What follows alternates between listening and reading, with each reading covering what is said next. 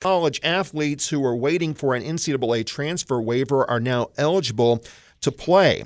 That's according to a federal judge who made a ruling today. Judge John P. Bailey issued a temporary restraining order in the case of State of Ohio versus the NCAA. The case was brought on by seven state attorneys general, including our guest at this time, North Carolina Attorney General Josh Stein. Attorney General, how are you? Very well, sir. Thank you. So much. What was your reaction to today's ruling? I was gratified. I, I wasn't shocked because when we did our deep dive into the legal status of this rule, uh, I became convinced that it, it is illegal. It, it violates our national uh, antitrust rules that exist to protect competition. And, and kids, student athletes, should be able to pursue their dreams, their hopes, their aspirations just like coaches can, just like administrators can, just like other students can. You know, you could be a great uh, student musician in the school orchestra, and you're allowed to transfer two times if, if you were better served going to uh, another school. And student athletes should really be no different. As far as North Carolina is concerned, it's believed that uh, former UNC wide receiver Tez Walker was the impetus for this case, but have there been now been other examples? There have been. Um, yeah, we wrote a letter.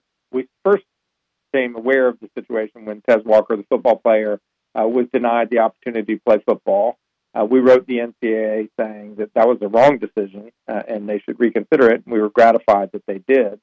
Uh, there was a basketball player at Wake Forest named Efton Reid, and similarly, we were approached by the university and looked into that situation and urged the NCAA to reconsider, which it did. I have not heard from other universities, but I'm certainly aware. I'm a sports fan, and I know that there are players at other schools in North Carolina who are not able to play. Uh, and rather than sort of engage in a case by case game of whack a mole, uh, I thought it would be more effective to just challenge the rule in its entirety so that any basketball player uh, who is being held out at any school in North Carolina would be free to play. Uh, and, and this ruling today is moving us in that direction. Judge Bailey issued the temporary restraining order and he ruled that for the next 14 days, the NCAA must refrain from enforcing its transfer eligibility rule that requires players to sit out for a year. So, what do you anticipate happening over the next 14 days in a possibility that this ruling could become permanent? Well, it'll be up to each school to determine what action they take over the next two week period of time uh, to determine if they want to put their student athlete on the court or not. And, and, obviously, the student athlete's opinion matters a great deal as well. Um, this is what's called a temporary restraining order, which is their early decision. Within the next two weeks, on, on December 27th, the judge is having what's called a preliminary injunction hearing, which will be a more uh, detailed consideration of the rule. There'll be an oral argument. We'll make our case. There'll be supplemental papers. The NCAA will make its case, uh, and then a decision will be rendered at that time. Uh, that will have more legal effect because it's a more considered decision, uh, and we hope we prevail at that time as well. And, and I think we will. And the judge has scheduled the next hearing on a preliminary injunction for December 27th. Judge Stein, thank you so much for joining us here today. And uh, certainly, it is going to be an impactful ruling here in the grand scheme of things here. And uh, uh, do you what do you do you anticipate? What do you anticipate here on December twenty seventh?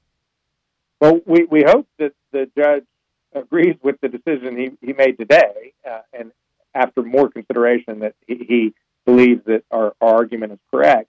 Uh, and it's about enabling student athletes who are in good academic standing to be able to pursue their dreams. And uh, you know, I think uh, my hope is that the NCAA comes to the table with us and, and negotiates something that is fair to students, um, but also uh, is in their interest to make sure that you know it applies to students who are on track to graduate. You know, we don't want uh, it to serve as a, a detriment to their future academic success. So my hope is that the NCAA engages with my colleagues and me, and we can come up with something that makes sense for, for everybody. Attorney General, you're very kind with your time. Thank you for carving some out with this here because you're a very busy man. Thank you so much. Thank you. Thank you. It is 450.